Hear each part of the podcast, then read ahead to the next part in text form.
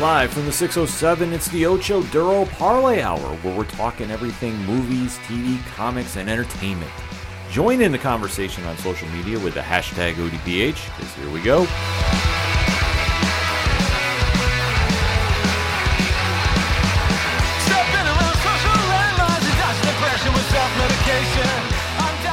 Welcome to an all new edition of the ODPH podcast, better known as the Ocho Duro Parlay Hour.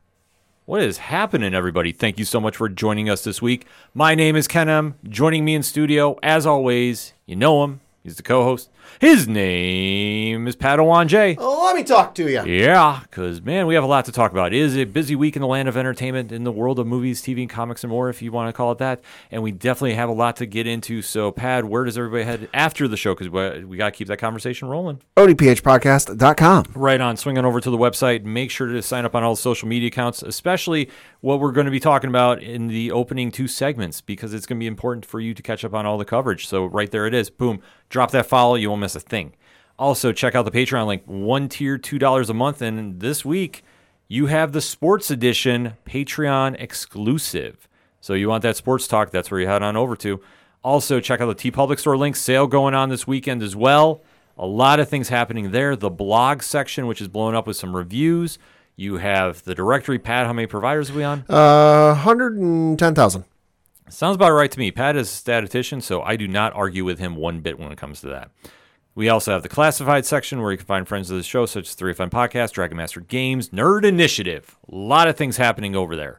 So there's the easy, quick link right there on the, uh, and then it takes you right to their homepage because you can find out everything going on there involving us, involving 3FN, and a few of our friends, and a lot more things happening there. The music section, where you can find the latest from Brian Wolf and the Howlers, Tom Jolu, Floodlands, shout at the Robot, Second Suitor. The list goes on and on. Basically, if it's everything and everything it is the ODPH, you can find it at odphpodcast.com. And always remember on social media to use the hashtag ODPHpod. Well, it is that time of year, Pad. Uh huh. Is it October yet? Is the question, and we can say proudly, yes, it is. Is Billy Joel uh, Armstrong from Green Day awake? Allegedly, yes. allegedly, allegedly. If you listen to the song, he's awake. Mm-hmm. because this is the annual New York Comic Con preview edition. Con! Yes, it is so good to be going back to the Javits Center as press this year and going into year 17. Oof, Can you believe it, Pat? that is crazy. it is insane to think about. The con has definitely grown into a social media hub, if you will. It's going to shut down everything pop culture this weekend. Yeah. From October 12th to the 15th. So if you are not following what is going on with New York Comic Con on all their social media accounts, you definitely want to make sure you're, you're taking full advantage of that. And if you need any more information, NewYorkComicCon.com, all one word, and it'll take you to where you need to go for this. Mm-hmm. But what we do, if you're a new listener, first and foremost, thank you for checking us out. Drop that five star review. We always appreciate it. We break down the panels you need to go to at NYCC.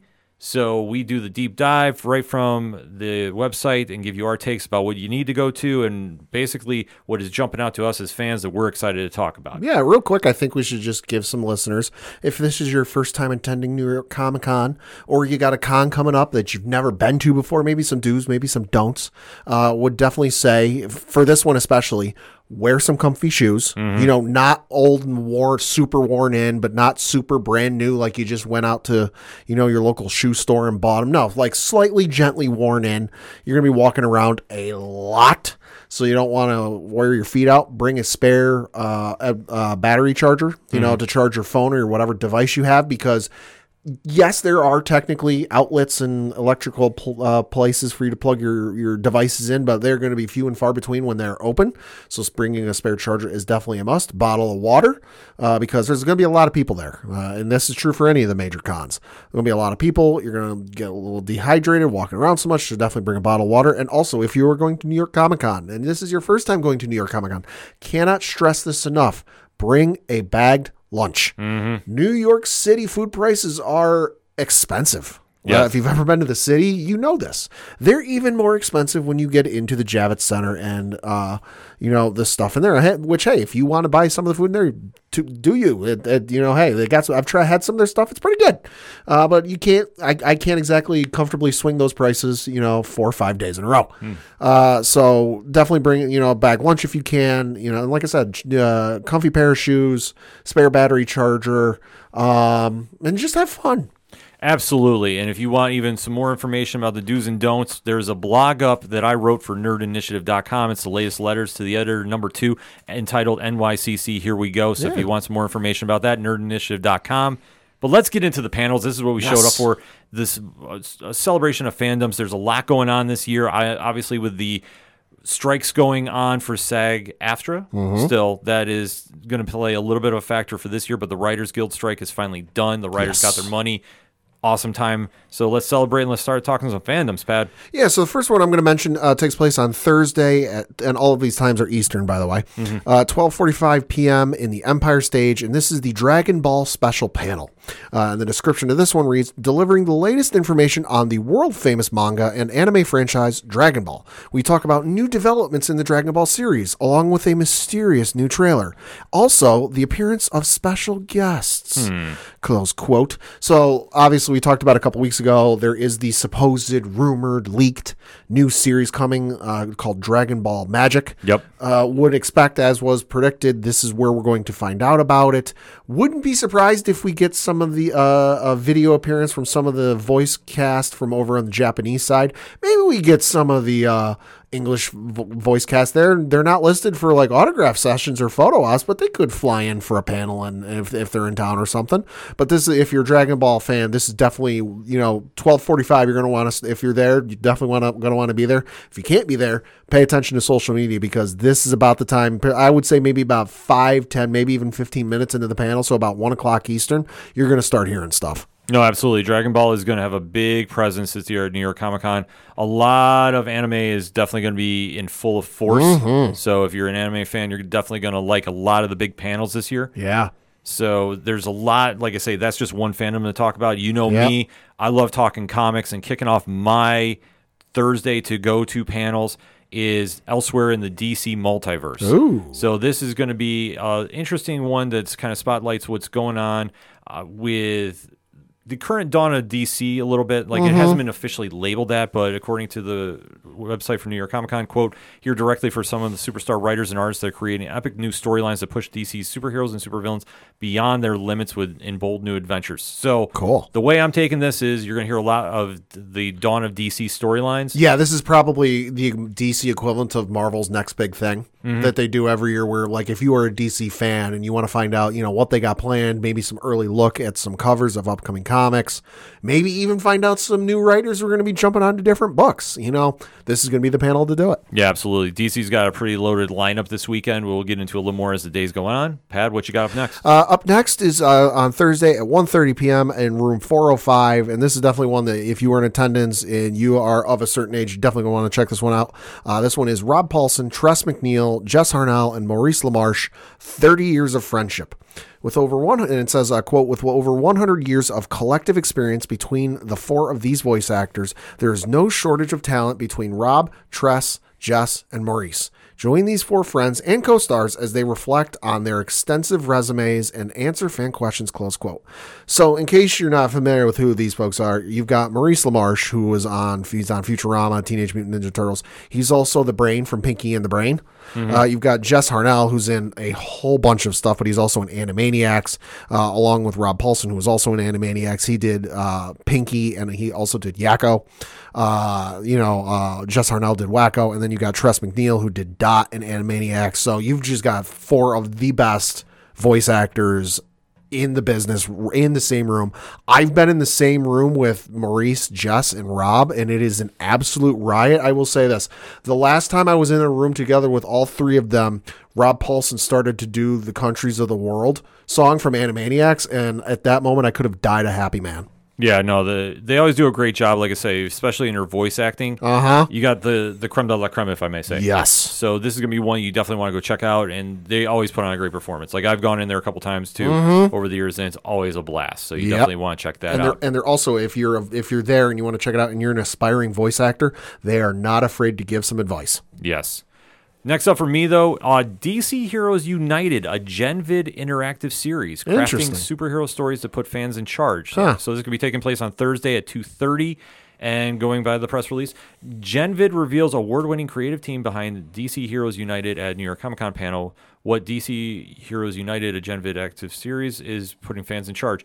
The panel is pretty loaded. Okay. But Gail Simone is kicking it off. Uh, Randy Ma, Brian Buccellato, who has a great new book coming out this week, Midlife. So if you want to check that out via Image, Joshua Hale Fialkov, and Stefan uh, Bugia. Okay. So this is going to be one, like I say, it's definitely caught my eyes that I was like, okay, I heard about something was going on that was an interactive, but with the lineup of talented uh, writers they have coming here for this, this is going to be something definitely to check out. Yeah. For more information on that, uh, dear, DCHeroesUnited.com. Okay. And you can kind of dive into what this interactive series is going to be about. But like I say, with the star power they have on stage for this, this is going to be something really fun. Sounds almost like the the uh, Walking Dead thing they announced Kind of. a couple months ago, where it's like a fan interactive, like the fans control how things go, kind of thing. That's interesting. Yes.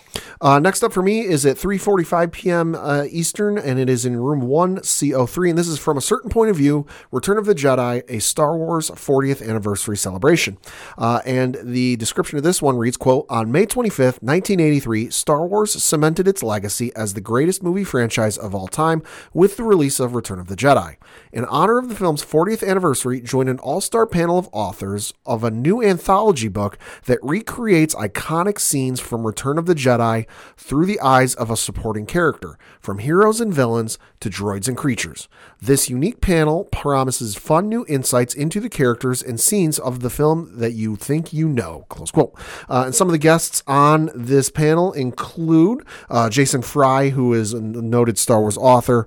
Uh, you've also got uh, Danielle Paige, uh, Kay Aaron Salt Rivera, Sarah Glenn Marsh, Tara Sim, Tim Hooler, and then also Adam Lance Garcia. So these books, if you're a Star Wars fan and haven't read any of them, are just fun. Even if you're not as big a Star Wars nerd and you've just seen the movies, you haven't seen it, you've seen the movies, you've seen the shows, you haven't read the comics, you haven't read any of the books, you are fine to read these books because what they've done three of them. They did one for A New Hope's 40th, one for Empire Strikes Back 40th, and they just had one come out for Return of the Jedi's 40th. And like it said in the description, what it does is it takes a care, it, it progresses through the book kind of at the same pace the movie progresses. And it takes one chapter you know, and it have focuses on a side character. So an example I can give in A New Hope, you've got the bartender in uh, Mos Eisley, who when 3PO and R2 come in, just says, "Hey, no droids. We don't allow their kind in here." There's a story in the A New Hope from a certain point of view, from the bartender's perspective, and it explains why he doesn't allow droids into that bar. There's another chapter in the book where it's from when uh, the 3PO and, and R2 first escape from the Imperial Star Destroyer in the Tantive. And, and you got the gunner who trains the guns on him, and the guy says, Oh, no, hold your fire. You find out what's going through that gunner's mind, and like he really thinks he ought to fire on it, but he doesn't want to disobey, you know, disobey his uh his commanding officer. You know, Empire Strikes Back. There's one from Yoda's perspective before uh Luke gets there, and he and he talks with some folks. You know, so like I said, these these books are awesome, and I'm ju- they're just a fun read. Oh, absolutely. It's something that you definitely want to check out because it gives so much to you Uh-huh. like, as, as a fan. Adds a de- lot of depth. Yes, which is always great because you know when you go to these conventions, going to the panels, you want to get as much information as you can, and it's also just saying a thank you for the the, Uh-huh. the creative teams Yeah. that are providing you this. And like I say, to get that much insight to your fandoms, like I say, that's just another plus of going to the cons. Mm-hmm. Next up for me. Marvel kicks off on a big way Thursday, 315. Avengers Assemble, a This Week in Marvel special event. Oh, So if you've never been to this, they do a live podcast recording of their of this week in Marvel. Agent M is going to be there, Ryan Penagos, and he has a lot of people tied into the Avengers franchise for this one mm. because it's in time for the 60th anniversary. So joining him is going to be CB Cebulski, Tom Brevoort, Jed MacKay, and Al Ewing. And there's a lot of books that are coming out with the Avengers line right now. This is going to be one that if you're an Avengers fan, you definitely want to be in the house for. They do a lot of cool things, and the Marvel panels are always a great place to get some really cool swag too, Mm-hmm. because they give out a lot of cool giveaways at the end of the panels too. Yes, so, they do. So if you haven't gone to one of those, I highly recommend checking that out, and that's at 3:15 on Thursday. Next up uh, for me is at 4:15 on the main stage, and this is Hulu's Futurama screening and panel with creative behind the scene creative behi- creatives behind the show. Uh, and this one reads, "quote The beloved sci-fi animated series Futurama triumphantly returned to Hulu with all new episodes after a brief 10-year hiatus. Celebrate with a room full of Futurama fans as we screen the season finale episode and get a sneak peek at season 12, followed by a panel with the creatives behind the show uh, from 20th Television Animation. Uh, and then some of the guests included with this are Claudia Katz, Crystal Chesney Thompson, David X. Cohen, Edmund Fong, Lee uh, Supercinski, and then Peter Avanzino. Uh, so this one definitely going to be one to check out if you are in the area and you are a Futurama fan like myself. Uh, I haven't caught up on all the episodes yet, but I will say highly recommend the first episode because it is super meta and it is super hilarious. But definitely want to check out if you are a fan. Yeah, I was gonna say Futurama is. It blows my mind it's lasted this long. Oh, I know, and it's been canceled twice. Yeah, at least. Yeah, it, it- yeah, it got you know, no, yeah, it did. It got canceled once. They did it like some direct to DVD movies, Mm-hmm. and then they came back, and then they got canceled again, and now they're back again. Yeah, you just can't keep a good show down. No, but that's the one power of fandoms too. Like if you are that passionate and, and your fellow fans are that vocal about it too. Yeah. You never know how loud your voice can get. This is true. So not saying it's a sure shot, but I'm saying it's, worth a shot. It's worth a shot taken, and you can see with Futurama, that's one show that definitely does that. Uh huh.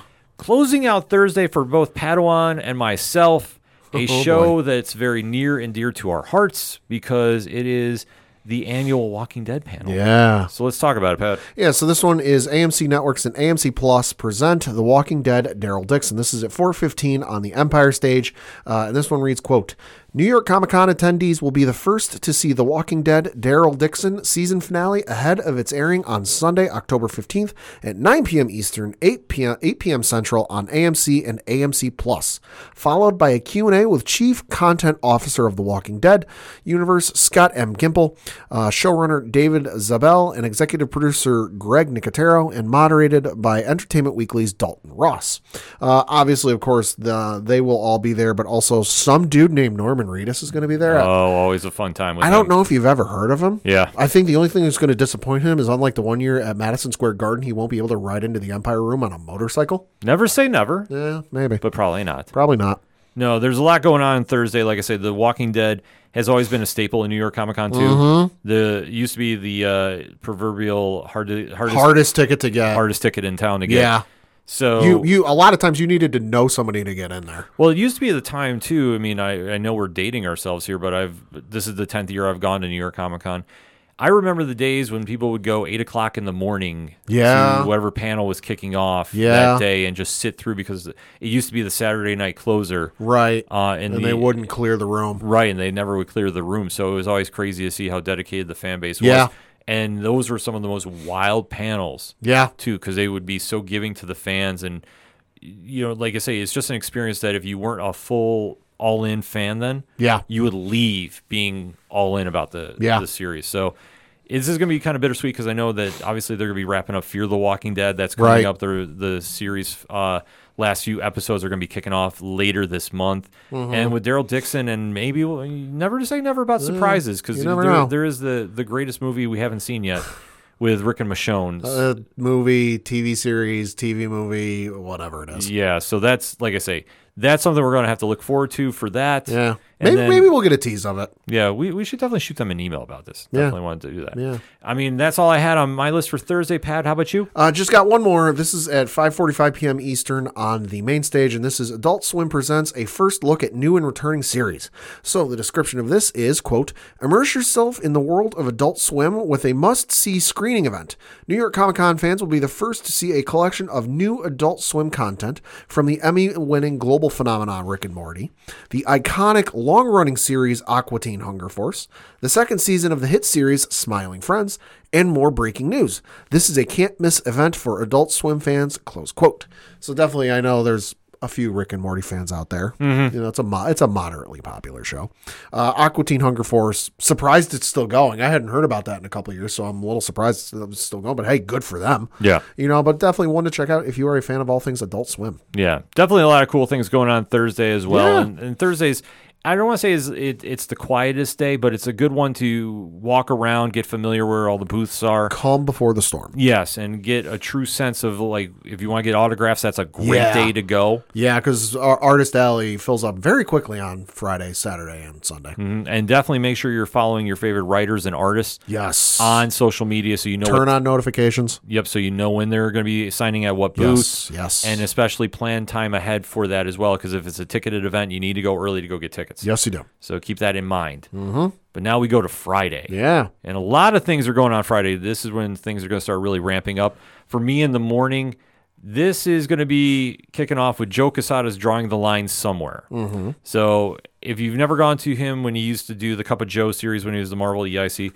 it's always a fun time and it's just him talking to the fans and it it's not just you know a sit down conversation like it's Right. it's it's it's very captivating every time he does it so this is going to be one that comic fans if you want to just go get a little bit of you know like a perfect wake up for the morning this is going to be something to definitely check out Yeah. Uh, for me, it kicks off at 12.15 on Friday, and this one is in room 409, and this is Cyanide and Happiness, How to Make a Funny. Uh, the description of this is, quote, look behind the curtain and learn how cyanide and happiness came to be what it is today. Hear from the minds themselves on what makes them tick, also while watching behind the scenes and some early exclusive footage. Think you know funny?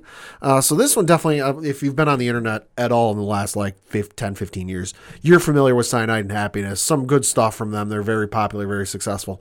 But to actually hear and get to, you know, I guess, learn what makes them tick and what gets them going and, and helps them produce their work, very cool. oh absolutely this is going to be something to really kind of dive into that fandom because like i said Yeah. i'm not too familiar with that so that's going to Yeah. you know be something for me to check out but like i say fridays is going to be a very very busy morning Yeah. and there was a late edition that came out and i'm reading the press release from image comics Okay. and that is going to be friday morning uh, october 13th 10.45 a.m and it's entitled image comics presents the new wave of comic storytelling character and, and talent Okay. so on this panel rodney barnes charles soule Oh boy. will sliney ethan sachs and naomi sachs who are the team behind a haunted girl that's coming out this week Right. and ryan parrott Hey, we know him. we do know him. He's a very close friend of the show. So there's something going on there. There's not a lot of details, but that panel has definitely got to be intrigued. And I think there's going to be a lot of news coming out of that, especially involving Ryan. Because uh, according to the press release, it's, it's not saying he's talking Rogue Sun. So something new might be in the works. Miami Dolphin series. Ah, I mean, if, if that's the case, uh, somebody, you'll have to get it for me, or we'll have to find a we'll have to get a, a neutral fan to do that because uh, go Bills. But yeah, a lot of cool things happen. Image is making a little presence known here too. So, like I say, this is a late edition. You won't see this on the website, but definitely go check that out. Uh, next up for me is at 1.45 p.m. Eastern, and that is in room 409, and this is Digimon Adventure Past and Future. Uh, so the description of this it says, quote, join Toei Animation for a Q&A with the producer of the original first two seasons of Digimon Adventure, followed by a special look at the upcoming new film, Digimon Adventure 02, The Beginning. Uh, close quote. So this is super interesting just because, admittedly for me, I watched the original season of Digimon when it aired on television, Fox Kids, way back in the day, like the late 90s, early 2000s, whatever it is. And I kept up through season two.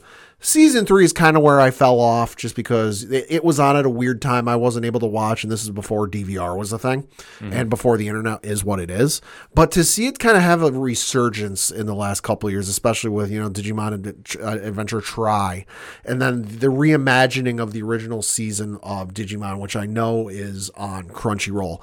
Well, caught a couple episodes myself. Highly recommend that if you're a fan of the original series of Digimon when it aired on TV. It it's interesting to see some of the the different choices they made from the original story to this adaptation but to find out you know get a get a q&a with the producer of the original first two seasons and then find out a little bit more about the new movie even more exciting Yeah, absolutely. So Di- Digimon definitely has got a fandom behind Yeah, it, so you yeah. definitely want to keep an eye out for that as well. yeah Uh, speaking of fandoms, 10:45 in the morning. Like I say, Friday is loaded. yeah it is Metropolis All Stars. Ooh. So this is going to be centered around what is going on in the Superman line of comic books, which has been top notch Yeah, it has. since the dawn of DC returned. So, uh, expecting a lot of stories going on from the land of Metropolis, and uh, they have not listed who's going to be there. But if I had to make a guess, uh, probably wouldn't doubt a Tom Taylor. Probably wouldn't Yeah. doubt a Joshua Williamson. Like I say, it's they're not listed. Phil K. Johnson probably too. Yep. So, like I say, there'll be there'll be a, a star-studded lineup for that because obviously,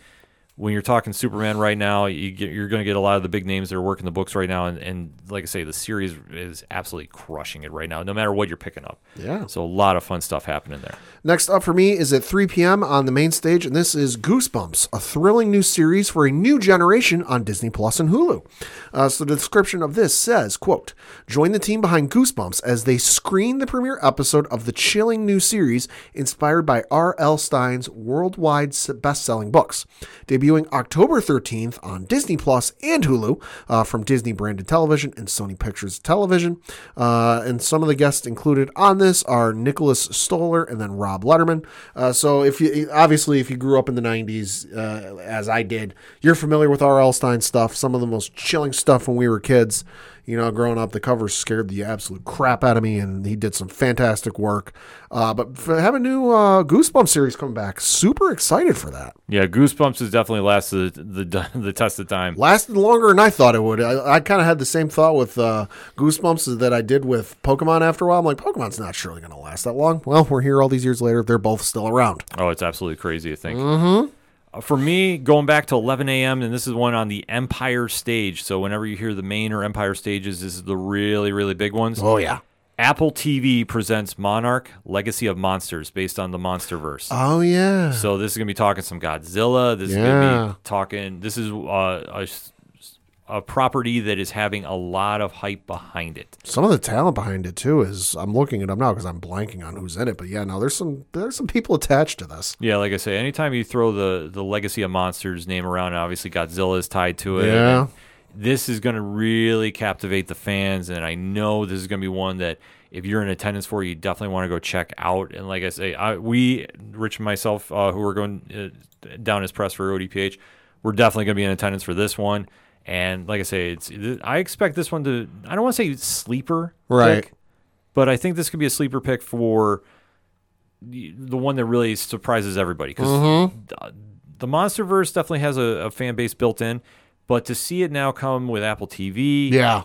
I'm expecting big things. I Well, really well, and especially when uh, Toho over in Japan is so protective of the property, and, under- and understandably, Mm-hmm. Understandably so. so. You Yeah. know, as long as it's been around, for them to be willing to, you know, branch out and try this, you know, take a risk on it.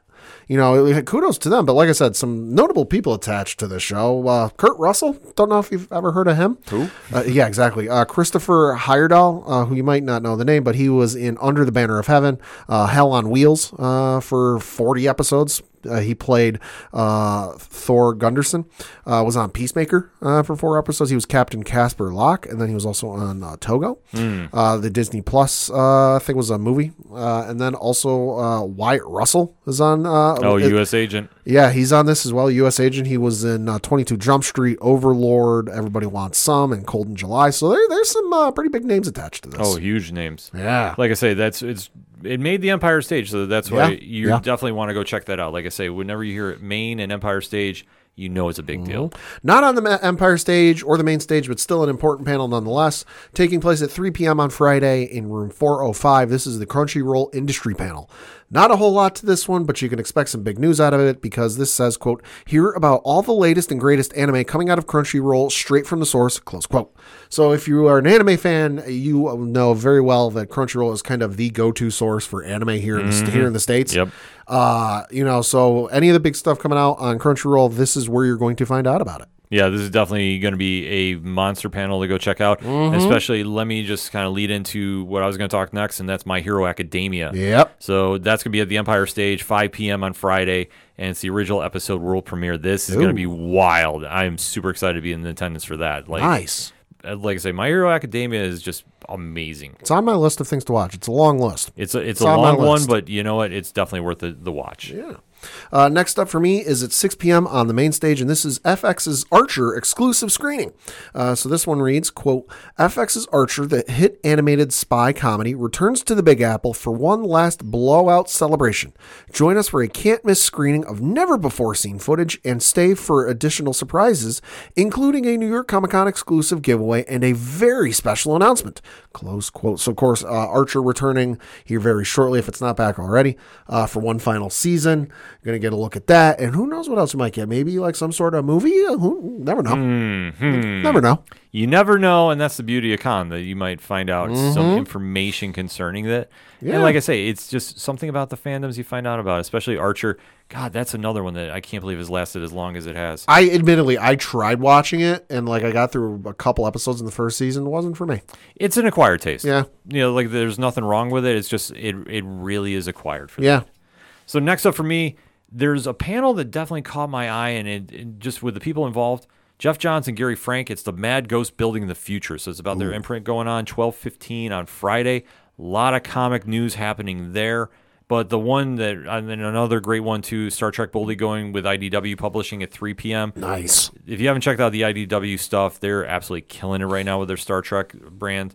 So it's gonna be one to really keep an eye on. But like I say, when we're talking comics, Marvel, Amazing Spider-Man Gang War. Uh oh. So Saw the cover of that. yes, uh, we were Oof. we were very fortunate to be sent the press release for this from Marvel, and this is no joke. I understand how things have been with the Amazing Spider-Man brand since um, Yeah. issue 25. We'll just leave Yeah. it. We'll leave it at that Yeah. Yeah. but it it looks like things are getting back on track to being the amazing Spider-Man that we all know and love. Uh, this is going to be a panel with Nick Lowe, Zeb Wells, Greg Pak, and Erica Schultz, and they're talking literally this great new crossover that's, that is taking place there. And like I say, if, if you're not ready for it, like there's a lot of characters involved. This is gonna- Yeah. this is like a throwback for me. Yeah. So I'm super excited to hear what they got to talk about Gang War. And like I say, the the art they had for it, uh, Ryan Stegman, I believe, drew it. Amazing. Sutton tells me, and this is without knowing anything, someone's not going to make it out of there. They can't. Like either alive or in one piece. Yeah, like, it's like something's going to change and it's going to be ground shaking. and that's one great thing because Spider-Man, if you're involved in this many heroes involved, and we're talking Cloak and Dagger, we're talking Luke Cage. Well, uh, yeah, well, and especially you look at the cover art or the promo art they put out with all of the villains on the one side, and you just you just look at the list of who's on that that pe- that part of the page. That's a that's a heavy hitters list. Absolutely. Uh, next up for me is at 6 p.m. in room 408, and this is Todd McFarlane Productions Spotlight Panel. So this one reads, quote, Editor-in-Chief Thomas Healy discusses the current slate of Spawn Universe projects, along with a few anno- new announcements for the 2024 publishing schedule. Thomas, along with Spawn Universe artists Javier Fernandez, Carlo Barbieri, or uh, Barberi, uh, Von Randal, and more surprise guests will do a Q&A after the presentation with the Spawn fans in attendance. It is sure to be one hell of a time. See what you did there. Thank you. And you know what? Not wrong. Todd McFarlane. Mm-hmm. I mean, need I say more? No, you really shouldn't. Like the name itself uh, gets fans excited. Wouldn't be surprised if he shows up and talks about a certain movie he's got planned. Wink, Well, wink. well, you know, that's been one that has been On the on the burner there for a while. I was gonna say it's it's had a lot of interest for quite some time. If there's anything I know about cooking, you leave it on the burner too long, you burn and ruin the meal. Yeah, but you know what? With everything connected to that, it's uh, we keep on hearing the stuff of legend, like Yeah. it's coming, it's coming. So Kind of like the Flash movie. yeah, exactly. So if we're gonna ever hear anything about Spawn, that's gonna be the place for it. Uh huh. And closing out for me on Friday, 4:30 p.m. Marvel Multiverse role-playing game, the official live play. So this is the brand new RPG that Yep. Marvel came out with. Yep. And if you're into RPGs, this is one to go check out. This is starting to pick up a lot of steam. I know a lot of fans are talking about it. Been a while since they've done one. Yeah, I mean, I remember playing the TSR game way back when. Mm-hmm. Not ashamed to say it, folks. I did. And I have this picked up. I just have not dabbled in it. Sure. Uh, it's on my things to do list, but uh, It's a long list. it's yeah, my list is it's growing. It's not getting shorter. So at some point, I'll definitely check this out. But uh, as far as me playing it, but I wouldn't mind going to see this live and see how it's kind of all worked out. There's a lot of things to be said about the resurgence of RPGs too. Mm-hmm. Like I say, Dungeons and Dragons is Oh, yeah. very, very much ongoing. alive and well. And Yeah. you know, you think about everything else for like Magic the Gathering and, Yep. and, you know the the stuff that's related to it. So I Dungeons and Dragons Critical Role is going to be there. Yep, Critical Role is going to be there. I mean, obviously they're having a huge presence down there to say the least. So there's a lot of big wins to be had for Friday and Thursday. Like I say, we're only halfway into the into New York Comic Con. But I think it's a good time to get a quick breakout. So hit us up on that hashtag, hashtag ODPHpod. What is your thoughts about Thursday and Friday? What panels are jumping out to you on those two days? Hit us up and let us know. We're going to take a quick break. We'll be right back. Do you like comic books? What about movies and TV shows? Well, we may be the show for you. We're Hops Geek News, a weekly podcast that discusses comics, movies, and TV shows while featuring a beer of the week. Every week, we chat about what we messed up on the week before, and then we dive into what we're reading and watching, as well as some news. We then wrap it up with a geek themed topic of the week. You can find us anywhere you listen to podcasts by searching Hops Geek News. Cheers. Coming back for the special New York Comic Con preview edition of the ODPH podcast. Last segment we talked about Thursday and Friday. Now let's get into Saturday, which is arguably the most stacked day of the week, and Sunday to take it home, Pat. Yeah, so uh, starting off for me at 1.45 p.m. on the Empire stage, this is the Star Trek Universe panel. Ooh. So the description of this is the fan favorite Star Trek universe returns to New York Comic Con, featuring a special advanced screening of an all new episode from the current season of the hit Paramount Plus original animated comedy series, Star Trek Lower Decks. Plus, more exciting reveals and surprises for Star Trek fans in attendance. So who knows what you're going to get from this? Maybe a new show. A season of a show you weren't expecting. Uh, who knows? But it should be exciting stuff. It's definitely going to be very, very exciting. Yeah. So definitely you want to keep an eye out for that. For me, 10:45 in the morning is going to be a highly contested battle. Uh, I would say maybe on the lines of NXT versus AEW, possibly, possibly if you know, you know. Uh, we have TMNT, the next mutation of the Turtle Power from IDW Publishing. So everything going on with the Last Ronin is and and above and beyond is going to be talked about there at 10:45. But the one that I'm, I'm I'm giving the slight edge to just because of the impact it's made with the fans right now, and that is Skybound Entertainment and Image Comics, Transformers and GI Joe. Welcome to the Energon universe. So, like I say, both of these panels are great to go, but the Energon universe, if you have not jumped on board yet, holy smokes. Mm-hmm. Transformers number one by Daniel Warren Johnson is an absolute monster. Hmm. If you haven't read that, you need to go pick it up. And this is going to be highlighting the plans they have moving forward with the G.I. Joe and Transformers shared universe, mm-hmm. with ties into the, obviously the surprise hit of the year, Void Rivals, mm-hmm. which kicked everything off. So you're looking at a lot of the who's who of this universe Robert Kirkman, Daniel Warren Johnson, Joshua Williamson, just to name a few. You're going to find out a lot of information about what they have planned, and it's going to be an exciting time. And like I say, they've already hit the ground running. So technically, it's like five issues in complete, mm-hmm. and comics fans are buzzing about this. Mm-hmm. So, like I say, this is probably my, as I've said numerous times, this is like my one AAAA because there's mm-hmm. so much good stuff going on this entire weekend. But this panel is going to be one not to miss, along with the TMNT one. Like, I have to figure out how I can be two places at once because it's going to be tough, but I need to figure this out. You figure that out, you'll make a lot of people happy, and te- if you teach them how to do it. yes. Uh, next up for me is at 3 p.m. Eastern uh, in room 406.1. Uh, and this is Water, Earth, Fire, Air, continuing the Avatar legacy. Uh, so this one reads Abrams Books, Dark Horse Comics, Nickelodeon, and Magpie Games are thrilled to treat fans to a panel worthy of the Avatar. Join publishing's creators and writers of Avatar The Last Airbender and The Legend of Korra for an exploration of the beloved world. Uh, so some of the folks announced for this are Faith Erin Hicks, James Mendez, uh, Mendez Hodes, and F.C. Yee. Uh, notably, F.C. Yee is written like a good number of Avatar books. Uh, know they've done at least what, three with Avatar Kyoshi, uh, at least two or three with uh, Avatar Yangchen, I think is how you say it. You know, got a whole bunch coming out. They're on my list to read. I got a long list of books to read. Yeah. very busy individual, but definitely one to check out and uh, keep your eye out on for all things Avatar announcements. Because hey, you never know what they're going to say. Yeah, there's gonna be a lot of things getting leaked out about that franchise moving Uh-huh. forward. So you definitely want to keep yours out for that. Yep. For me, like I say, Saturday morning is gonna be an absolute monster. Dark Horse Horror Hour. Uh oh. So noon, Saturday, Kyle Starks, Leah Kilpatrick, Tate Brombal, David Dashman, and Aaron Sager, and somebody by the name of Scott Snyder Nah, never heard of him. talking all things horror. Oh wait, we interviewed the guy. Yes, and we are going to be interviewing him sometime in the near future. Stay tuned. If you, if you're a patron, you already knew this, so you, you already had the inside scoop. But for everybody else, uh, stay tuned. Dot dot dot.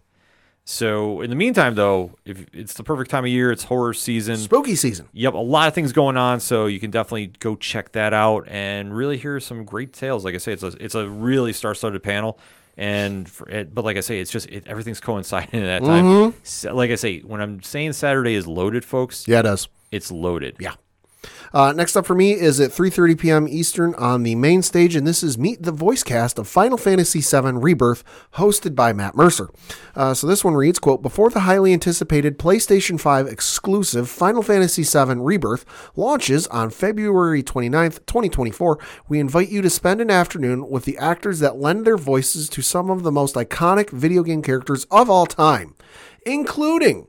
Cody Christensen, who plays Cloud Strife, uh, John Eric Bentley, who plays Barrett Wallace, Britt Baron, who plays Tifa Lockhart, Max Mittelman, who plays Red 13, uh, Suzie Yeung, who plays Yuffie, uh, and uh, goes on to say, hosted by renowned voice actor and star of Critical Role Matt Mercer, the all-star cast of Final Fantasy VII Rebirth will discuss what it's like to voice such recognizable characters, as well as share some can't-miss behind-the-scenes stories about creating the game.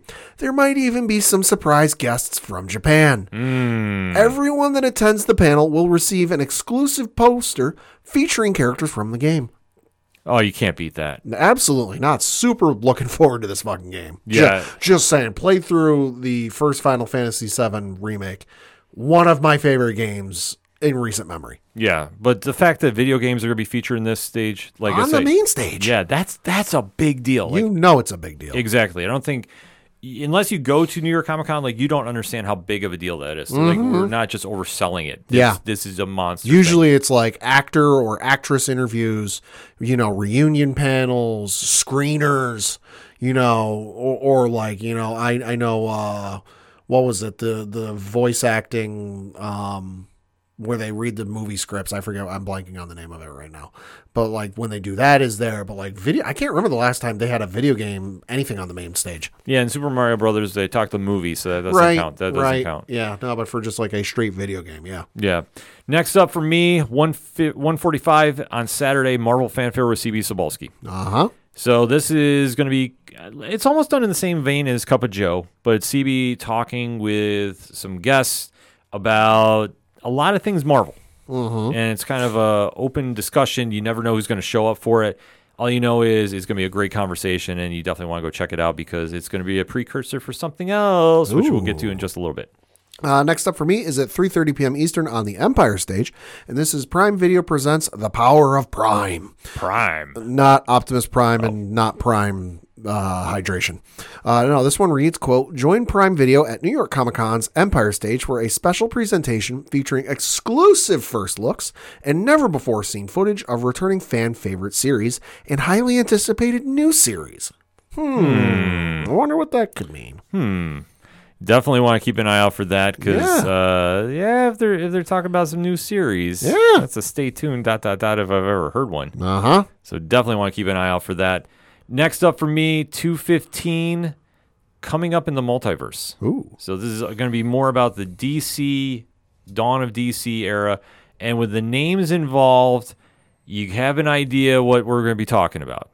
So Si Spurrier, who is the writer of the new Flash series. Oh yeah, yeah. Jeremy Adams, who's definitely blowing up at DC right now, Aaron Campo, uh, Kami Garcia, Tim Sheridan, uh, and Cian Tormey, mm-hmm. and a guy by the name of um, I don't know if you heard of him, Tom Taylor.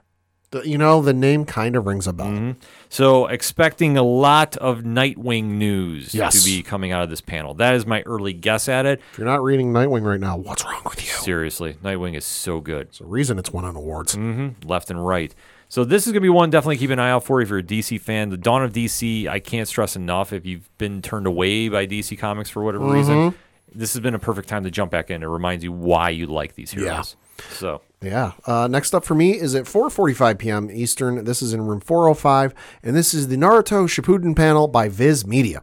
So the description of this one says, "quote Put on your headbands and come celebrate Naruto's birthday with Maile Flanagan, the iconic English voice of Naruto Uzumaki. Listen to her many voice acting battle stories and discover how she found her own ninja way. Plus announcements, prizes, games, and more." Believe it. Uh, so definitely should be expecting some stuff out of this because I know there was like the it's the 20th anniversary of uh, Naruto, the original series anniversary this year, and they were supposed to have done something like with new episodes or or something with new episodes uh, like because the team has been on Boruto for a couple of years now. And and they haven't really done anything with Naruto because hey we're moving on in the story but they were supposed to be do like remakes or reimaginations or something to do with Naruto that like got pushed back. They needed more time to work on it, something of the sort. So wouldn't be surprised if we get an announcement on that, maybe some firm dates, because this is coming from Viz Media, who are the ones behind the Naruto anime. Mm-hmm. So you may get some interesting stuff out of this one. Yeah, like we said, the anime properties coming to New York Comic Con huge, huge this year, and Naruto is one of them. So Yes, they are. definitely have to keep an eye out for that. Yeah. Uh, this is a brand new one I just heard about right before we went on air. Okay. So 3 p.m. Saturday, Arcbound. A first look with co-creators Scott Snyder, Frank Thierry, and Ryan Smallman. So this is, like I say, all the information we were talking, NewYorkComicCon.com. So this is a brand new book I have not heard anything about. But Okay. knowing the names, I this is going to break me because I need to find out how to clone myself because of the panel I'm going to talk about next. But this is one that I mean, obviously, you put Scott on any panel, it's going to be a mm-hmm. must must attend. He's he's fantastic. He's the unofficial king of New York Comic Con. Right. But let alone you got him teaming up with Frank Thierry and then Ryan Smallman. And this is one that, like I say, I'm just hearing about. So I definitely need to dive into this a little more. Uh huh. And I will by the time we get to uh, next week's episode to have a little more picked out. But I'm, I'm looking at all the socials right now. Definitely going to have to start dropping those files and, and deep dive into what is happening here because, like I say, this is one that if I wasn't too mistaken, it was uh, I heard rumors of something. This is it. So definitely, uh, I will admit I'm caught off guard a little bit, but I will ca- definitely catch up by next week. Uh, and next up for me on Saturday is at 6:30 p.m. Eastern on the main stage, and this is the One Piece dub villains panel. Good lord, this is going to be one to attend if you are a One Piece fan, uh, because listen to this. Quote, join Crunchyroll and Toei Animation for an early One Piece dub episode premiere screening, followed by Q&A with the English dub voices for some of One Piece's most iconic villains. Panelists include David uh, Sobolov, the English voice of Kaido, Gabe uh, Kunda, the English voice of King. Uh, David Sobolov is the English voice of Kaido in One Piece. He's also the voice of uh, Apelinq, Battletrap, and Rhinox in Paramount tra- in Paramount's Transformers: Rise of the Beast. Okay. Volibear in the video game League of Legends, Gorilla Grodd in CW's The Flash, Drax in Marvel's Guardians of the Galaxy animated series. Uh, you'll hear David as the Centurion in Alita Battle Angel, multiple Klingons in Star Trek Into Darkness, various creatures in Dungeons and Dragons, Honor Among Thieves, and and as one of the Reavers in Serenity. Uh, David studied acting with Sanford Meisner at the Neighborhood Playhouse in New York and is represented by CESD. And then Gabe Kunda is a voice actor from Dallas, Texas, celebrated for his remarkable ability to breathe life into iconic characters across various media platforms. Some of the notable roles are King in One Piece, uh, Inarius in Diablo 4, Lock Lock in My Hero Academia, and Delling in Mobile Suit Gundam: The Witch from Mercury.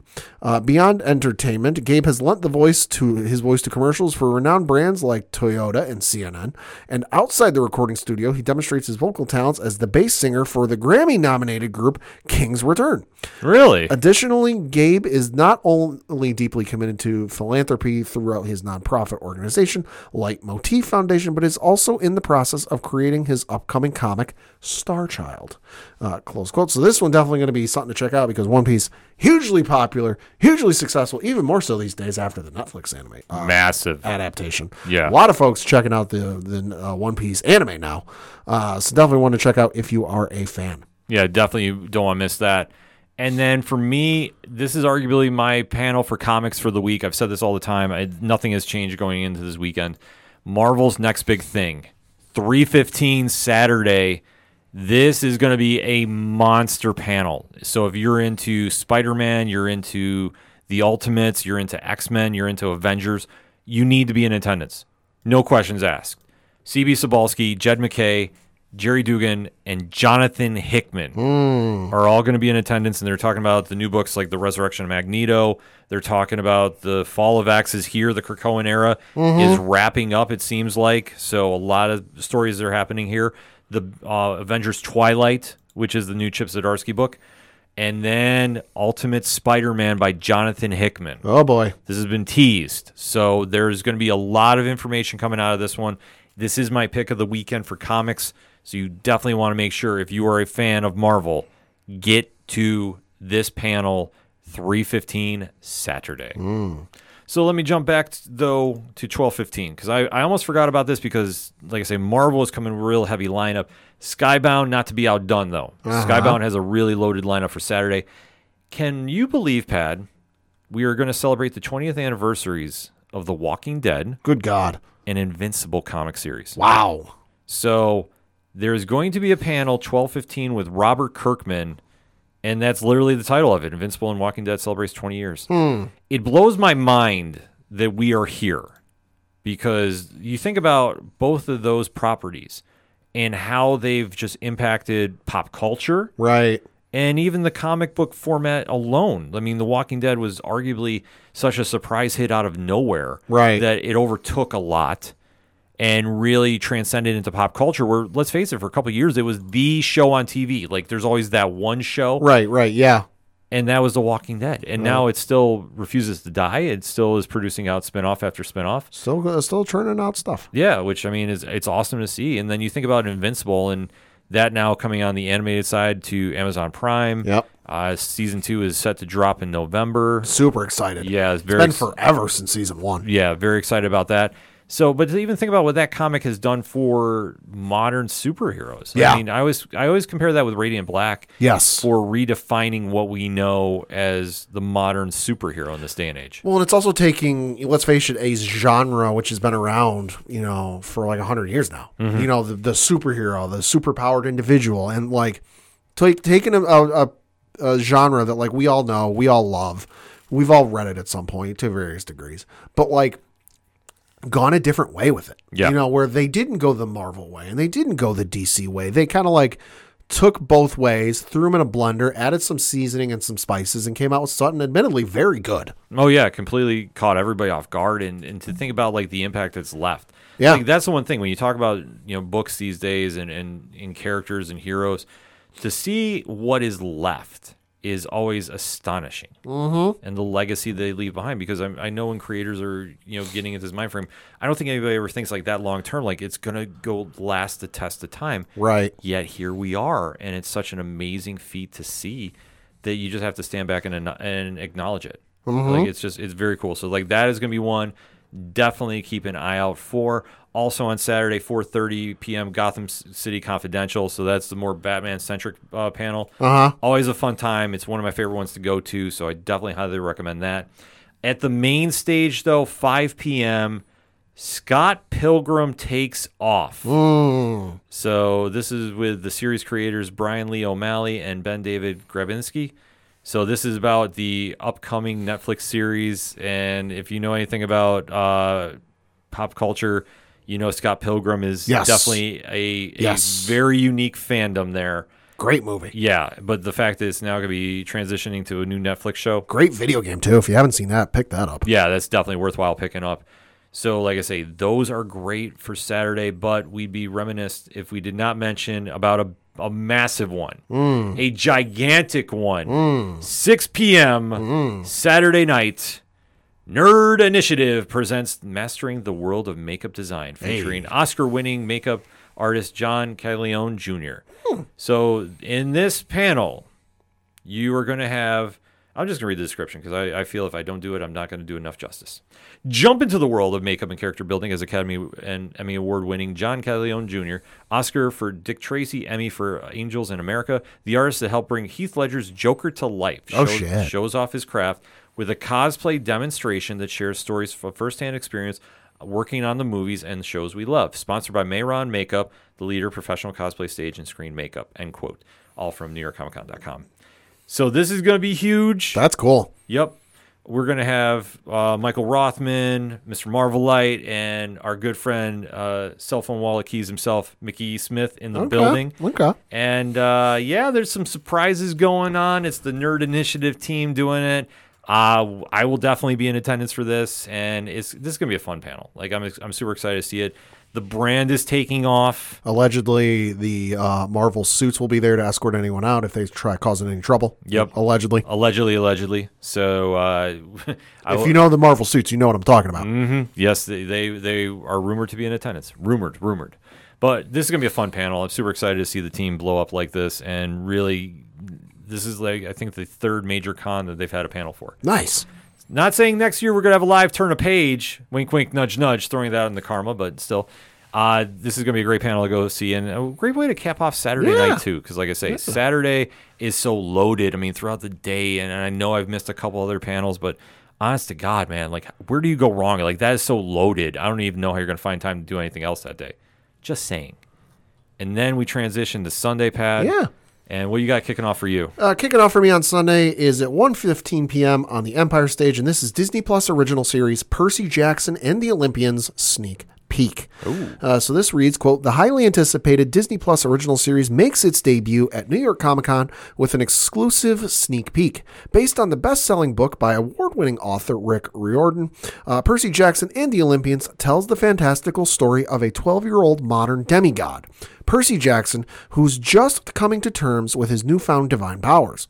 When the sky god Zeus accuses him of stealing his master lightning bolt, Percy sets off on an adventure of a lifetime with his friends Grover and Annabeth to find it and restore order to Olympus. Percy Jackson's and the Olympians will debut with a two episode premiere on December 20th on Disney Plus uh, from Disney branded television and 20th uh, television. So this show, admittedly, I've I know they did a movie and I know the, the first movie did moderately well and the second one, eh, not so much.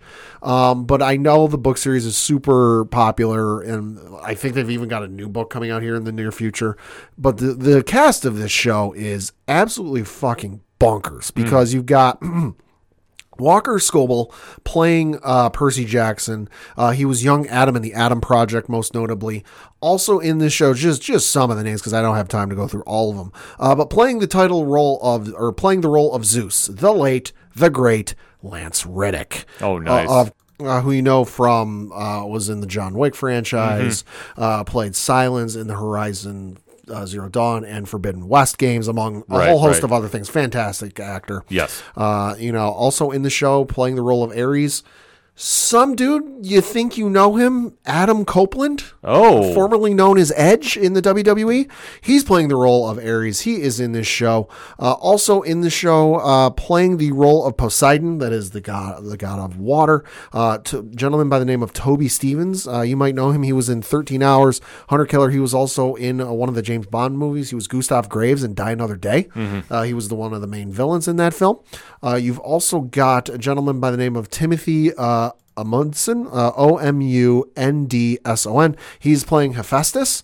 Uh, you might know this individual. He was in uh, Mission Impossible 3, was on the TV show Psych for 120 episodes.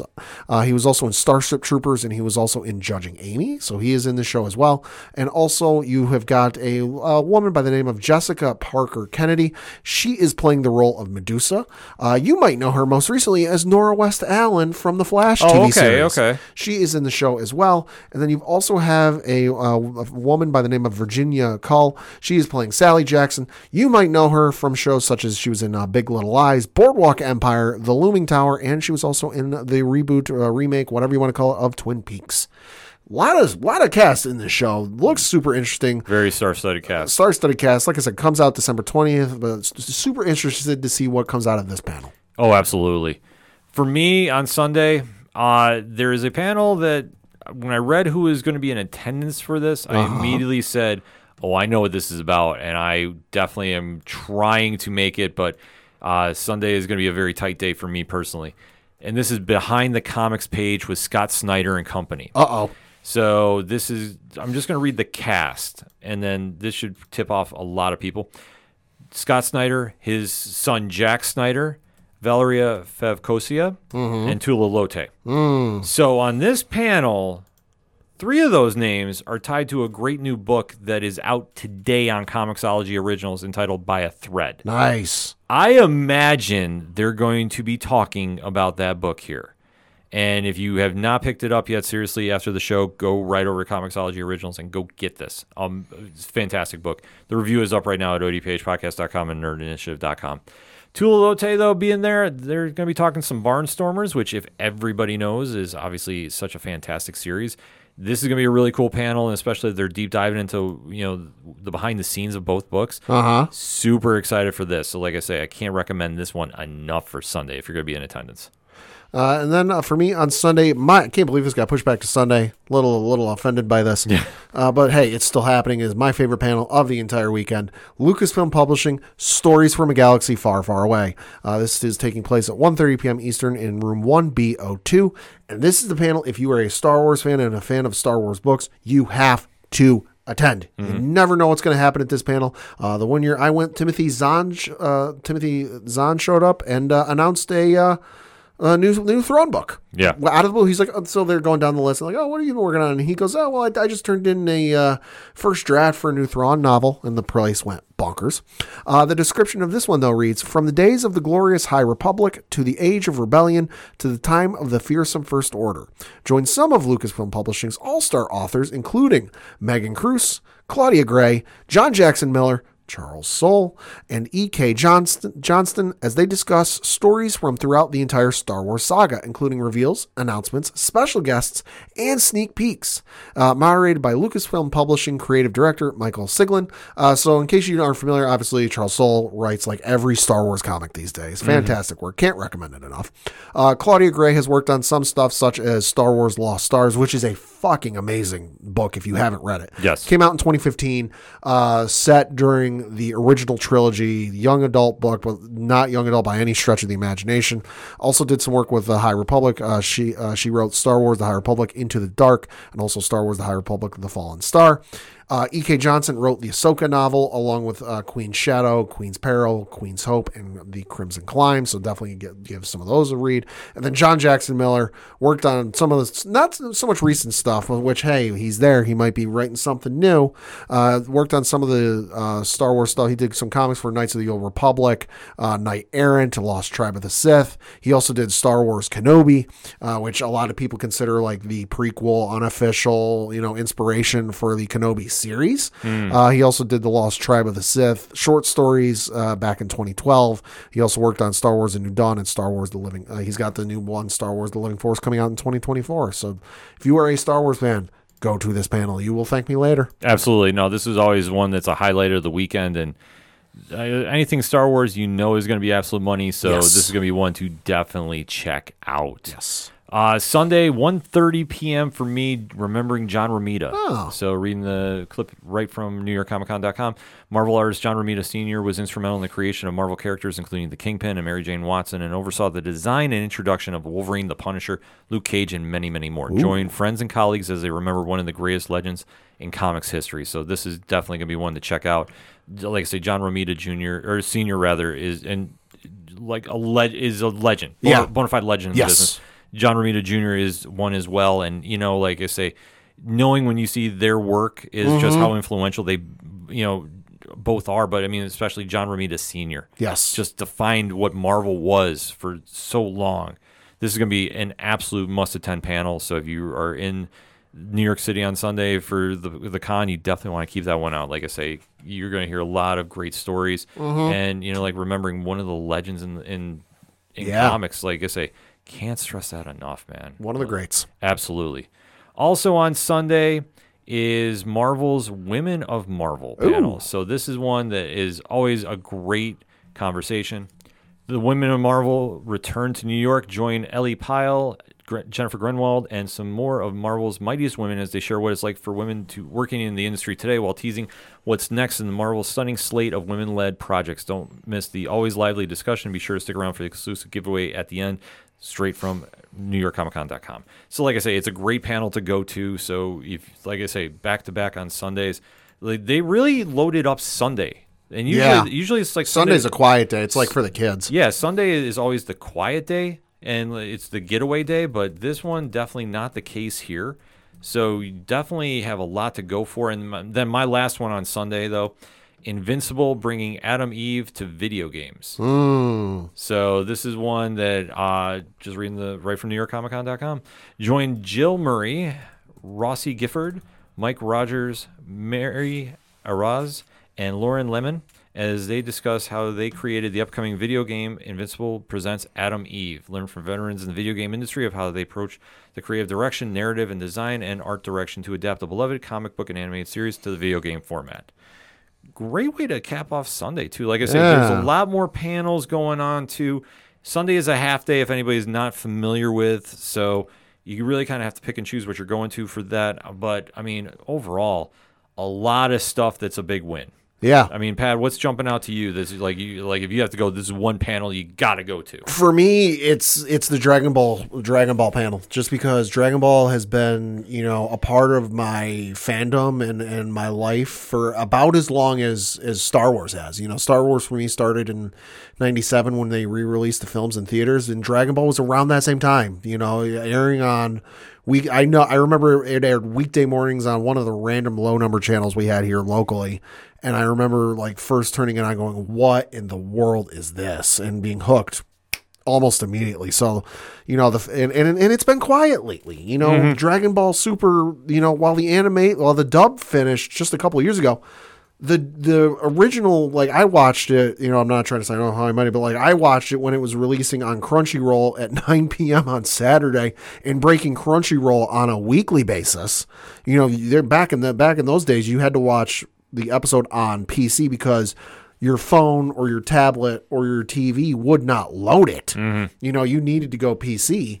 You know, but like I remember watching it when it was coming out, airing like as soon as it finished airing in Japan. Yeah. You know, so and that was back in 2015, 2016. So it the, the series has been you know for the official canon stuff has been quiet for a number of years now. And they've had the movies. They had Broly, which came out, and they had a Super Dragon Ball Super superhero, which, which also came out. But like you've got the manga that's ongoing, but in terms of like the stuff on screen, it's been quiet. So to find out what's going to come next from that franchise and keep it going and keep it going forward, I'm super excited to find out what it is and when I can watch it. No, that's a great pick, Pat.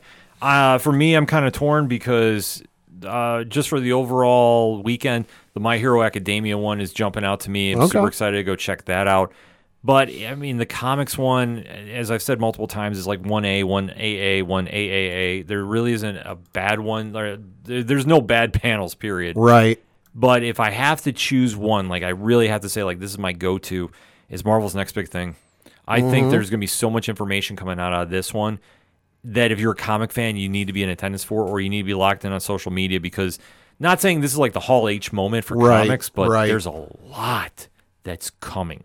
So this is a super exciting time to be a, a fan. And like I say, if you're going to the Javits this weekend, be a fan, be respectful, enjoy learning about everybody's fandoms as you're standing in line. Talk with some, you know, fellow fans of like, you know, if you say see a Star Wars fan, go talk to them about Star Wars. You see about Marvel, talk Marvel, talk DC, talk Lord of the Rings, talk Harry Potter, talk whatever. Because that's how you build those friendships, and those are the ones that last. And that's the whole thing about con. Celebrating your fandoms, thanking the creators, go buy some merch, go to Artist Alley, go meet some new creators do something to just celebrate your fandom and be you know be loud and don't back down from it because like i say this is the best time of year to go and pop culture is going to get shut down on the weekend. So like i said from october 12th to the 15th newyorkcomiccon.com for more information on that. And obviously hit us up on that hashtag hashtag odph pod. What's your thoughts about new york comic con what panels are jumping out to you? And remember if you're down at the javits this weekend rich from 3fn and myself will be walking around. So definitely pop over say hey we'll have some swag to hand out and uh, we'll kind of go from there and start that conversation. That being said we're going to take a quick break. We'll be right back Hi guys, this is Mac Room. I'm the writer of Inferno Red, and you're listening to the ODPH podcast. coming back for the final segment on this edition of the odph podcast pad what we got? Got a couple things to talk about. Uh, the first is some Star Wars news and some Star Wars audiobook news because this is super exciting and interesting, if all things considered. Uh, so this is coming from the folks over at uh, Del Rey Books, uh, the folks who are make and publish. Well, they publish the Star Wars books, uh, but this is news about the Essential Legends audiobooks. Uh, so they said, "quote When we launched the Ascent Star Wars Essential Legends collection, one of the exciting things about the initiative was being able to create new audio editions for many of these books." Some of which only had abridged versions or none at all. Recently, recently we had to pause on creating these new audio editions, but we know how important these editions are to our readers and always intended to return to making them. We appreciate all of your patience and interest, and we're pleased to announce the new Essential Legends audio editions are back in development, starting with some titles that we missed over the last year. Below is the, a list of the titles and when you can expect them to be on sale. These books will be up for pre-order from your favorite audiobook sellers soon. Close quote. So, Essential Legends is essentially taking the old Star Wars books before Disney bought them, and it's like, hey, these are the important stories because there's a whole lot of books that came out in the entire history of Star Wars. But these are the important ones. These are the essentials that like if you want to go back and read some of these ones, these are the ones you should do. And what and like what they said, some of these didn't even get an audiobook uh, adaptation, and the ones that did got abridged because egregiously i would say a lot of star wars books back in the day were abridged. So instead of being like 12 13 14 hour listens it's a lot of stuff cut out. They're like oh this isn't important for you to hear. We're just going to cut this. It really didn't they really didn't start doing like full-blown uh, unabridged uh, audio productions until like the 2009 when they did the Fate of the Jedi series. A lot of other stuff was just abridged, and, and like I remember there was one during the new Jedi Order series when, uh, you know, Coruscant gets invaded and taken over. Like the whole sequence is just cut out. Yeah. They're like when the when the capital planet of the entire galaxy gets taken over, eh, well, you know, we're just going to cut this. So some of the books that are going to be coming out for this uh, are Outbound Flight: Star Wars Legends by, by Timothy Zahn, read by Marc Thompson. That's going to be coming out this December uh, on the 19th specifically. And then you've got uh, Star Wars Survivor's Quests, also by Timothy Zahn, read by Marc Thompson, coming out the same day, December 19th. Uh, then you've got by Dave uh, Wolverton, The Courtship of Princess Leia. Uh, that one is going to be read by January Lavoie, coming out on uh, January 23rd of next year. You've got Yoda Dark uh, Rendezvous, uh, which was written by Sean Stewart. That's going to be read by Jonathan Davis. And then you've got one of the favorite books of a lot of Star Wars fans, if you've read the Star Wars books over the years. Uh, it's uh, it's I Jedi, written by Michael A. Stackpole, read by Marc Thompson. That one's going to be coming out on March 12th of next year. Uh, the post on readstarwars.com goes on to say, quote, as we move into 2024, we have several more releases planned in the Essential Legends collection. We expect to be back to simultaneously releasing new audio editions for many of the Essential Legends books. With new paperback editions, look forward to more announcements about those titles in the future. May the force be with you, close quote. So super exciting stuff over from those folks. Oh, absolutely. Yeah. Definitely want to check that stuff out. Uh, and then we got to talk about some uh, DC news and some DCU news. Uh, and reading from an article on IGN.com uh, says the headline says James Gunn's DCU reportedly won't see any Justice League stars reprise their roles. I know, sky's falling. Uh, the article goes on to say, quote, We knew James Gunn and Peter Safran's reimagining of the DC extended universe was going to be a shakeup, but now we're really starting to see how it's going to shake up. None of the Batman v Superman, Dawn of Justice, or Justice League stars, yes, that means Ben Affleck, Henry Cavill, Gal Gadot, Ezra Miller, or Jason Momoa, will reprise their roles in the new DC universe as Gunn and Safran reboot the studio, according to a report from Variety. As of now, we've already got our replacement for Henry Cavill Superman, but the most of the uh, but the most of the other characters are up in the air. David Corenswet, who is best known for his work in Ti West's Pearl and Ryan Murphy's Hollywood series for Netflix, will be taking over as Superman alongside Rachel uh, Brosnahan as Lois Lane for Gunn's 2025 film Superman Legacy back in June.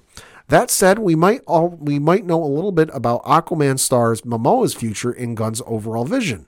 Though the actor has thus far only played Aquaman within the comic landscapes, he is reportedly in talks to play Lobo as the, Let's go. as the DCU changes hand. Let's go. The actor has been rumored to be playing the somewhat villainous character for some time now, But what's new in today's reporting is that he's being eyed to chain to play the character either in Superman Legacy, which will kick off Gunn's DCU on the big screen in 2025, or in a standalone film. Lobo is a fan favorite, uh, an alien from the planet uh, uh, Cesarian. Czarnia, and a fierce bounty hunter who, despite killing all the other inhabitants of his world, actually has a bit of a good heart.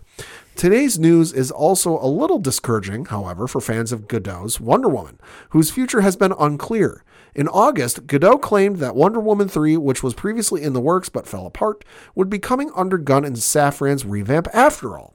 Later that month, Variety reported that Wonder Woman 3 wasn't actually in development, although that didn't count out Gadot appearing as the character in other movies and TV shows. In the meantime, a couple of other actors will also keep their parts in Gunn's new turn. Viola Davis, who was featured as squad boss Amanda Waller in both the recent Suicide, Suicide Squad attempts, will continue her role in next year's Max series Waller, which was previously confirmed. According to Variety, she may even reprise her role yet again in the upcoming Superman project. Actor wrestler John Cena will also return to lead to, re, to lead Peacemaker, the Max series, whose second season is currently being written by Gunn.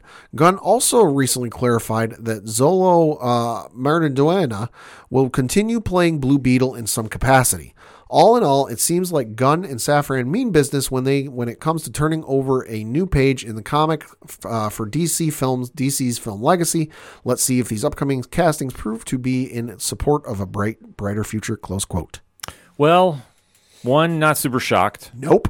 They're cleaning house, much Yeah. much like any new business owner does. They take a look at what's working, what's not, and if they want to start a clean slate. And I mean, let's face it, They need to clean house. removing the Snyderverse leftovers Uh huh. is not the bad uh, bad take to do. However, the Gal Gadot one is interesting. It's a little surprising. That one is a little surprising, so I would say stay tuned until they announce a Wonder Woman project Right.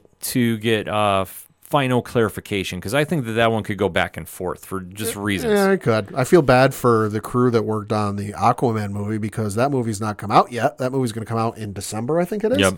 And that's that's going to kill it at the box office. Well, and, and I don't mean that in a good way. No, but I think at, at this point too, Aquaman was already having an uphill battle. Yeah, there there's a whole other story from Variety which we're not going to get into here. Right. That's a whole other ball of wax you can read on your own time. But uh, troubled is what I would say. Yes. So I think unfortunately that project has been doomed Yeah. for quite some time. Yeah, uh, the one thing I did read was it went through multiple reshoots. It's gotten at least three different cuts. There was the original cut they tested, which didn't test well with the audiences, so they they retest, they recut it, tested it again, didn't do well a second time. So now there's a third cut. It that's it, it yeah, not good. Well, I think now in this day and age, I think Gunn is going to be very smart about um, Mm-hmm. Yeah. his whatever vision he wants to do.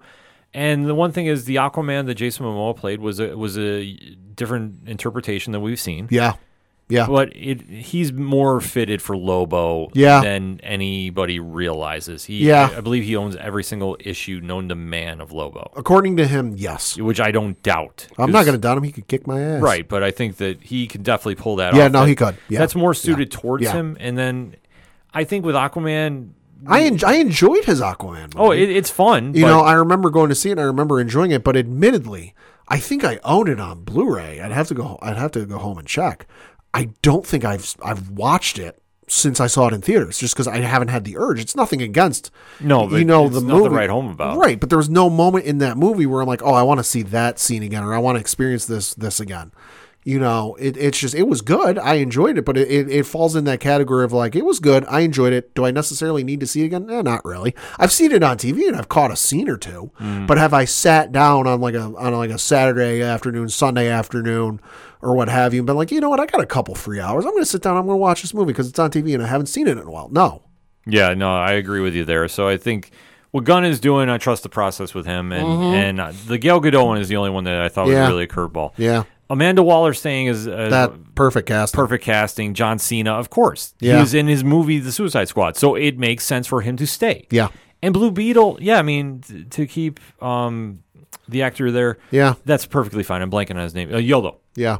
Um, so yeah, I, I think that um, that would be the perfect casting. Was Haven't Zola. gotten around to seeing it yet, but I heard he did a very good job. He was very good in it. Yeah, Yeah. Zola was good, very, very good in the Yeah. movie. Like I say, for what it was, it's meant to be fun. It's like Right. if you like Shazam, you'll like that Shazam one, not Shazam two. But I'm saying you, you'll it has that good vibe to it. So Right. So that being said, we'll have to kind of wait and see how it plays out. But like I say, I'm not super shocked by any of the casting here, Right. Or the announcements here. And if you're going to start clean, you have to start clean. And as much as fans don't want to give up the Snyderverse, like listen, I'm sorry, it's done. Nothing else you can say Yeah. about that. Is what it is. Yep. So before we go into the comic picks of the week, we do have to give a quick recap about a certain show that returned to Disney Plus. Mm-hmm. And it would have been the lead segment, but uh, New York Comic Con takes precedent over that. This is true. And Pat, what decided to return this week? That would be uh, season two of the Marvel Cinematic Universe show Loki. Yeah, so we will give our quick spoiler free statements on this, and obviously next week we'll be taking a deeper dive in with episode two as well. But this one entitled Ouroboros. Mm-hmm. Uh, what is your spoiler free statement? It was okay. I mean, I was happy to see it back, and I enjoyed the kind of like we're gonna start the episode. and We're gonna start the season by like zero to sixty in like a half a second. Yeah. because it really didn't feel like you had a moment to like take a step back and breathe until three quarters of the way through the episode. Mm-hmm. You know, so I enjoy kind of the pacing and I enjoy the kind of like we're gonna go breakneck speed here. And it was fun to be back and it was interesting to see what what was going on because it was such a cliffhanger and such an oh my god moment that it was good to see it back, but it almost it, it admittedly felt like an epilogue to the previous book I agree. that like I expected it, but like I still and I still got it, but like I I'm not sure what I was expecting, but this just to me felt like an epilogue added on to the end of a book. That like you could have given this to me at the last half of the season, but you cut it off, you put it into the beginning half of of this season, and to me it feels like the show really hasn't started yet. You know, it just feels like, hey, we we know that the previous season, uh, looking it up here, the previous season ended on July uh, fourteenth of twenty twenty one. You know, so it's been you know a little over two years since we've seen the show, and and admittedly, I, I don't know what the return watch rates are on this show. I haven't seen season one since originally aired, so like, I, admittedly, it was good to kind of like take things slow, but I expected more. Yeah, I agree with you. I mean, I think th- I want. I don't want to say underwhelming, but I think it was just kind of did not hit the full potential. Right? I, I do agree with you. I think this was a perfect epilogue for season one, Yeah. and they didn't really do anything to really progress the story. It kind of. I, I hate saying the word filler, but that's kind of the vibe I got from it a little. bit. Right. And it's nothing against the acting. Tom Hiddleston did a great job reprising the role, and it's Yeah, just, yeah. But the, but the problem ultimately relies on the villain you have chosen to lead this series, and that's um, Kang. Yeah. And anytime you dabble in the world of time travel, it's going to get messy. It's going to get weird. Mm-hmm. Doctor Who even struggles to pull this off completely, in yeah. my opinion. Yeah, I mean, for me, the best part of the episode was uh, Ke Hu Huy Quan Yeah. as OB. I love him as an actor. Yeah, So he was great. he was the best part of the episode for me. Yeah, he was great in his role, but I think they didn't really do anything crazy to really progress anything. It, like I said, it felt Right. like an epilogue. Right. and I'm waiting to see what episode two does. Right. Um, because like I say, with only six episodes, they got to make some ground up quickly. I mean, and without looking at like numbers or anything like that, you can kind of tell how the episode was received just in kind of like the social media talk in the time after. The, where like I know most people were talking about, you know, oh how Hulk didn't understand the rules of time travel because the rules of time travel in this uh, show are different than what happened in Endgame, and now we're talking about you know what happened with the poster and AI and all this other stuff. Yeah. kind of tells you how it was received. Exactly. So the only promise was the end scene credits, which, if you know the comics Mm-hmm. of recent years, you understand at least a possibility where they could be going. So like Uh-huh. I took that away as a great win, but overall, I mean, it's it was okay. I think that's the nicest way I can put it. We'll have to see what they do next week. Yes. but uh, I think they got to make up some ground because, like I say, it just it didn't come in with that season premiere punch that we know with Disney Plus shows in the MCU. Yes. So that being said, Pad, let's talk some comics before we head on out of here. Yeah, got a couple to talk about, all, all from the world of Marvel and the folks at Marvel. Uh, the first one you've got Star Wars Dark Droids, issue number three. Uh, this one from Charles Soule, and it reads The Scourge descends on Mustafar, a Dark Droids tie in. For the evil intelligence taking over droids across the galaxy, there is no greater prize than the Force. And who better to steal it from than a being who is more machine than man? Darth Vader. Oh boy.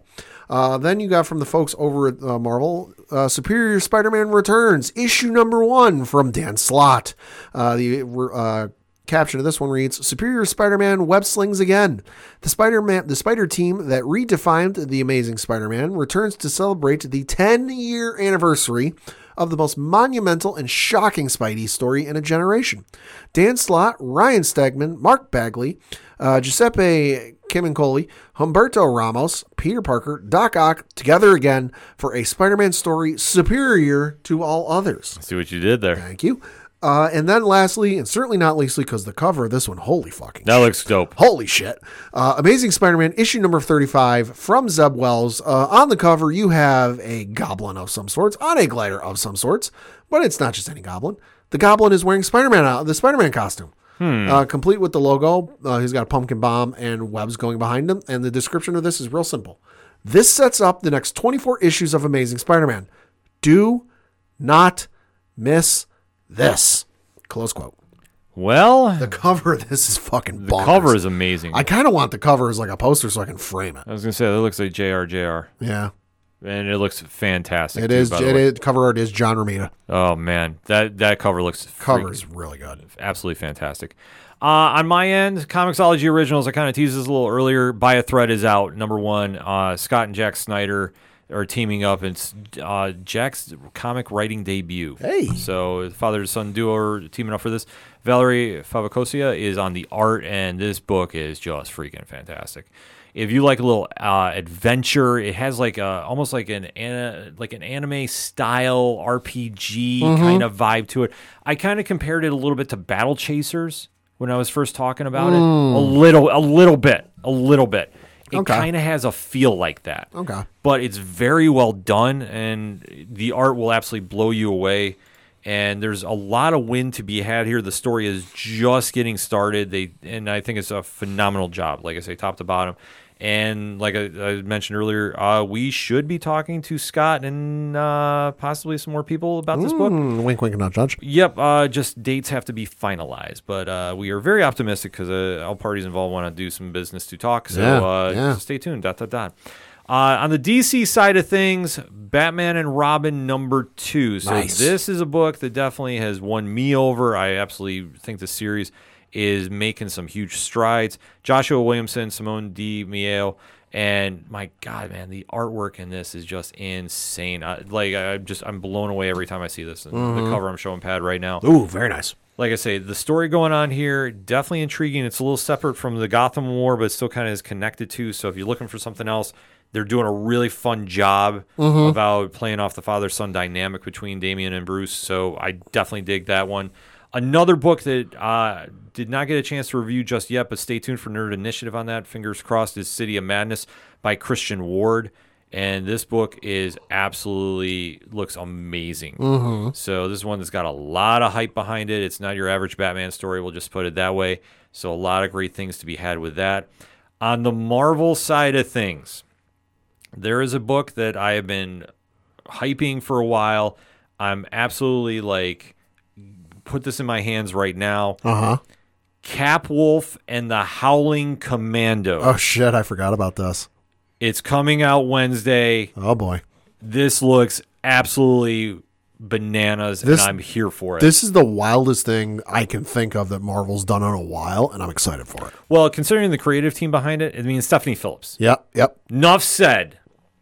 Like I, I mean, I could do the Paul Heyman intro, but I'm waiting for a special occasion to do that.